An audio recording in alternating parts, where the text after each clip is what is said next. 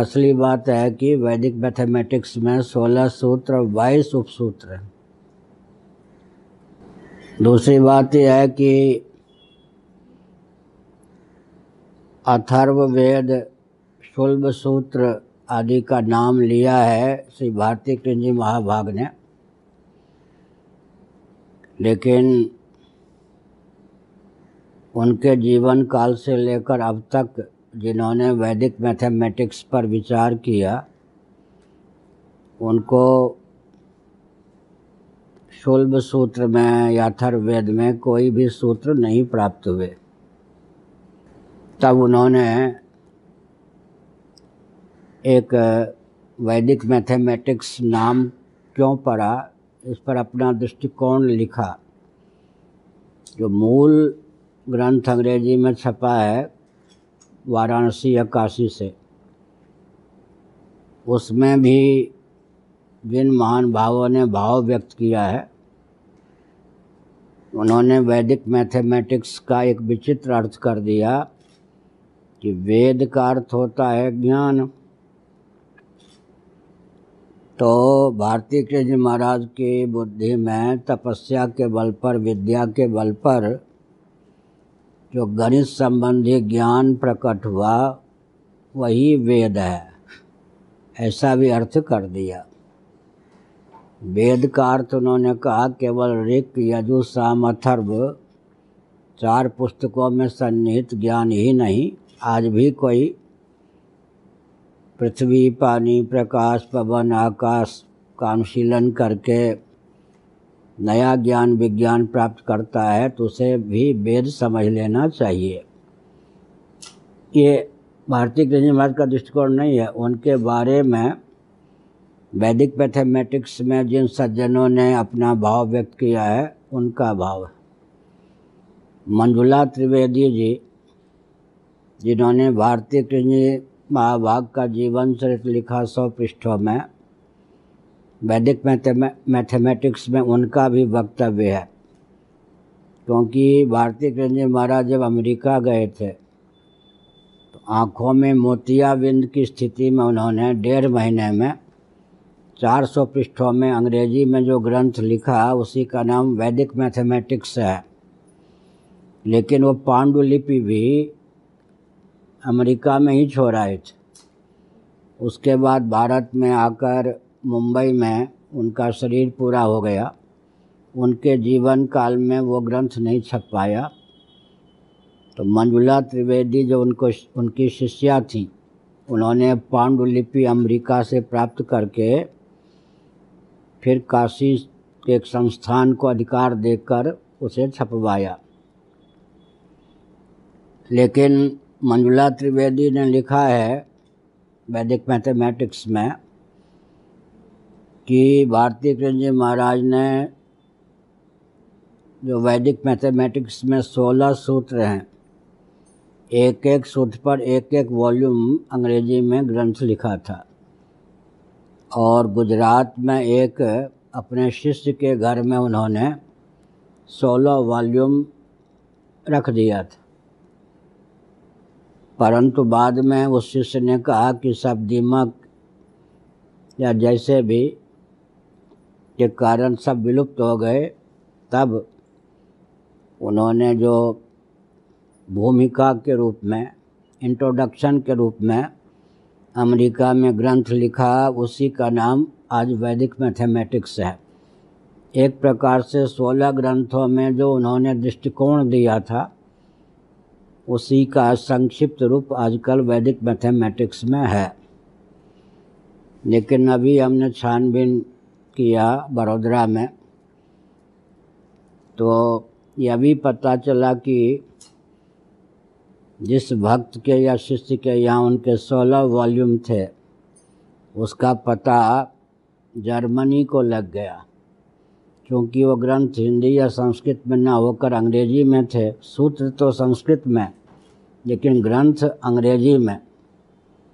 इसलिए आसानी से उन्होंने जर्मन वालों ने प्रलोभन देकर पच्चीस, पचास हज़ार रुपया केवल उन दिनों देकर वो सब गणित के ग्रंथ प्राप्त कर लिया। और जब भारती जी महाराज के जीवन काल में उन्होंने जो वैदिक मैथमेटिक्स में चमत्कारपूर्ण दृष्टिकोण दिया था, उसके आधार पर पश्चिम से गणित की चर्चा चलने लगी, तब पता चला कि ये तो तस्करी में उनके गणित का ज्ञान पाश्चात्य जगत के पास चला गया। तो ये भी एक है विचित्र बात कि इस मठ के वो शंकराचार्य थे, लेकिन उन्होंने एक पे, पृष्ठ भी, पेज भी इस मठ में कुछ लिख के नहीं छोड़ा। अपने शिष्यों के घर पर, घर को ही उन्होंने ऑफ़िस या कार्यालय बना लिया था।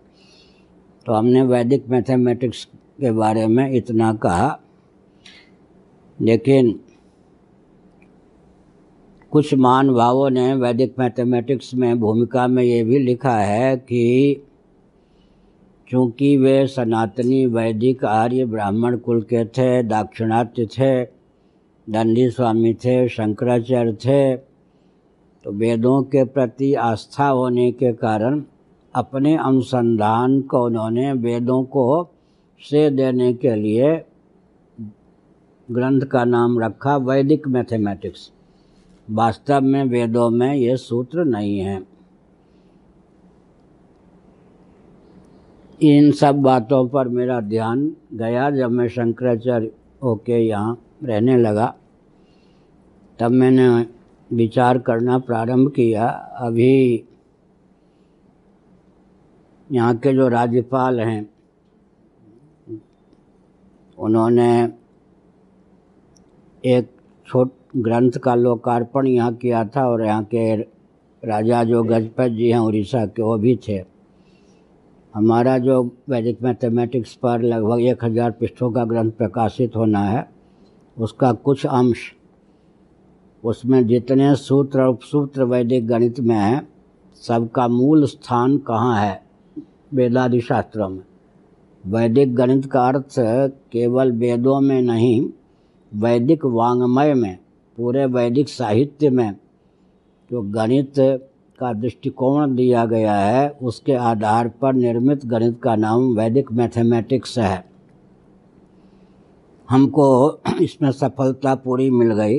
दिन रात परिश्रम करने पर ऐसा कोई भी सूत्र नहीं है जिसका मूल हमको उपनिषद वेदों का जो सार शिरोभाग है उपनिषद, या अग्नि पुराण आदि में, विष्णु पुराण आदि में, या भागवत आदि में ना हो।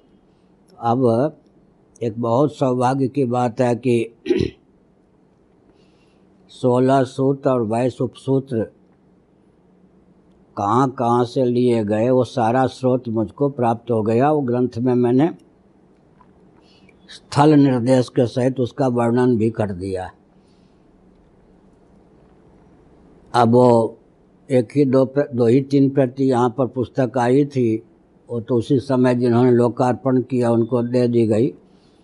प्रयास ये है कि एक हज़ार चौमासे में छप जाए तो एक बहुत बड़ी सफलता मठ को मिली। वो सफलता का रहस्य यह है कि मैं यहाँ आने के पहले शंकराचार्य पद प्राप्त करने के पहले वृंदावन में था, सन बहत्तर से।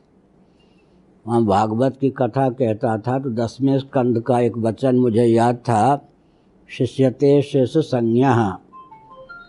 लेकिन वैदिक मैथमेटिक्स में, उपसूत्र में वो मिल गया जो कि त्यों वचन। भागवत का, शिष्यते शेष संज्ञा। महाप्रलय में कटने, पिटने, नष्ट होने से जो बच जाए, उसका नाम शेष है, परमात्मा है। यह है तो महाप्रलय का वर्णन, लेकिन गणित पर भी ज्यों के त्यों चरितार्थ होता है। एक सूत्र चूँकि मुझको पहले से याद था वो वैदिक मैथमेटिक्स में उपसूत्र के रूप में प्राप्त हुआ। इसी आधार पर अनुसंधान करने पर अब बहुत से सूत्र तो ज्यों के त्यों ही प्राप्त हो गए। बहुत से सूत्र ऐसे हैं, जो शब्द तो कुछ दूसरे ढंग का है, लेकिन भाव वही है। इस प्रकार से अब पूरे वैदिक मैथमेटिक्स में सोलह सूत्र, बाईस उपसूत्र जो प्राप्त हैं, सबका मूल स्थान कहाँ है, वो मिल गया है। तो अब कोई आक्षेप नहीं कर सकता कि उनकी केवल मन की कल्पना है, वेदों को श्रेय देने के लिए उन्होंने वैदिक मैथमेटिक्स नाम रखा। अब मानना पड़ेगा कि वैदिक मैथमेटिक्स का अर्थ होता है चारों वेद और पुराण आदि जो ग्रंथ हैं, वैदिक वांग्मय या वैदिक साहित्य, उनके, उनमें जो दृष्टिकोण है, वचन है, उनके आधार पर भारतीय कृष्ण महाराज ने वैदिक मैथमेटिक्स की रचना की। उसमें भी एक चमत्कार यह है कि सीधे गणित से संबंधित थोड़े ही सूत्र हैं। बाकी सूत्र उन्होंने नीति शास्त्र को, आध्यात्मिक वचन को गणित में ढाल के बना दिया। गणित से संबद्ध बहुत कम सूत्र हैं, सीधे, डायरेक्ट। बाकी जो उन्होंने सूत्रों की सूत्रों की रचना की है, उनका वो एक विशेष दृष्टिकोण यह था कि नीति परक जो वचन होते हैं और व्यवहार परक जो वचन होते हैं, वो भी गणित में ढाले जा सकते हैं। जैसे मैं उदाहरण देता हूँ। न्यूटन के गुरुत्वाकर्षण का तीसरा नियम है to every action there is an equal and opposite reaction प्रत्येक क्रिया की समान व विपक्षी प्रतिक्रिया होती है। ये व्यवहार भी है, नीति भी है, गुरुत्वाकर्षण का सिद्धांत भी और गणित भी है। इस ढंग से वैदिक मैथमेटिक्स में दो तीन प्रकार के सूत्र हैं। कुछ सूत्र ऐसे हैं जो सीधे गणित से संबद्ध रखते ज़ोर से, घटाव से, गुणा से, गुणन से, भाग से, ये सब। कुछ ऐसे सूत्र हैं जो अध्यात्म शास्त्र परक हैं, लेकिन वे गणित में भी ज्यों के त्यों चरितार्थ होते हैं। कुछ ऐसे भी सूत्र हैं जो नीति शास्त्र हैं वो वो भी गणित में ज्यों के त्यों चरितार्थ होते हैं। इस प्रकार वैदिक मैथमेटिक्स में तीन प्रकार के सूत्रों का संकलन किया गया है। और ट्रैक्टर या बैलगाड़ी से कोई यात्रा करता हो, समय भी अधिक लगता है, परिश्रम भी अधिक होता है। लेकिन वही अगर राजधानी एक्सप्रेस से यात्रा करे, कार से, मोटर से करे तो परिश्रम भी कम होता है, समय भी कम लगता है, गंतव्य तक जल्दी पहुँच जाता है। तो ट्रैक्टर की चाल थी गणित की और भारतीय कृष्ण महाराज ने उस, उसको एक्सप्रेस की चाल दे दी। माने द्रुत सूत्र के माध्यम से कठिन से कठिन प्रश्न का झटपट, लगभग मौखिक उत्तर कैसे निकल सके, वो इस ग्रंथ की अपनी चमत्कृति है, विशेषता है। तो समय की बचत, श्रम की बचत और आह्लाद या मनोविनोद भी साथ साथ हो। तो गणित जो आँसू के समान कठिन माना जाता था, उन्होंने उसको बहुत सुगम बना दिया। उन्होंने लिखा है कि अगर कोई बारह तेरह वर्षों तक, लगभग पंद्रह वर्षों तक तीन घंटे रोज परिश्रम करे, या हाँ लगभग आठ घंटे रोज परिश्रम करे तो आजकल एमएससी तक का ज्ञान जो प्राप्त हो सकता है गणित में, वो केवल एक वर्ष की अवधि तक या डेढ़ वर्ष की अवधि तक तीन घंटे रोज परिश्रम करने पर वो ज्ञान वैदिक मैथमेटिक्स के द्वारा हो सकता है। उन्हीं का वाक्य है। पंद्रह सोलह वर्षों तक सात आठ घंटे नित्य परिश्रम करने पर आधुनिक विधा से जो गणित का ज्ञान हो सकता है, वो केवल डेढ़ वर्ष तक तीन घंटे रोज परिश्रम करे कोई व्यक्ति तो वैदिक मैथमेटिक्स के द्वारा उस स्तर का ज्ञान प्राप्त हो सकता है। वे सात विषयों में एमएससी थे। उन दिनों एमएससी को भी एमए कहा जाता था। एक ही साल में सात विषयों से उन्होंने एमएससी की एमए की परीक्षा प्रथम श्रेणी से उत्तीर्ण की। बहुत बड़े गणितज्ञ पहले ही थे आधुनिक विश्वविद्यालय की दृष्टि से। फिर श्रृंगेरी में आठ वर्षों तक उन्होंने साधना की, तप किया और विविध ग्रंथों का अनुशीलन करने पर जो उन्होंने सार निकाला, गणित संबंधी, उसी का नाम वैदिक मैथमेटिक्स है। गणित में एमएससी होने पर भी आठ वर्षों तक अनुसंधान करने पर जो उनको गणित संबंधी सामग्री प्राप्त हुई उसको आजकल कोई डेढ़ वर्ष में तीन घंटे रोज परिश्रम करके आसानी से वैदिक मैथमेटिक्स के माध्यम से प्राप्त कर सकता है। इतना मैंने कहा।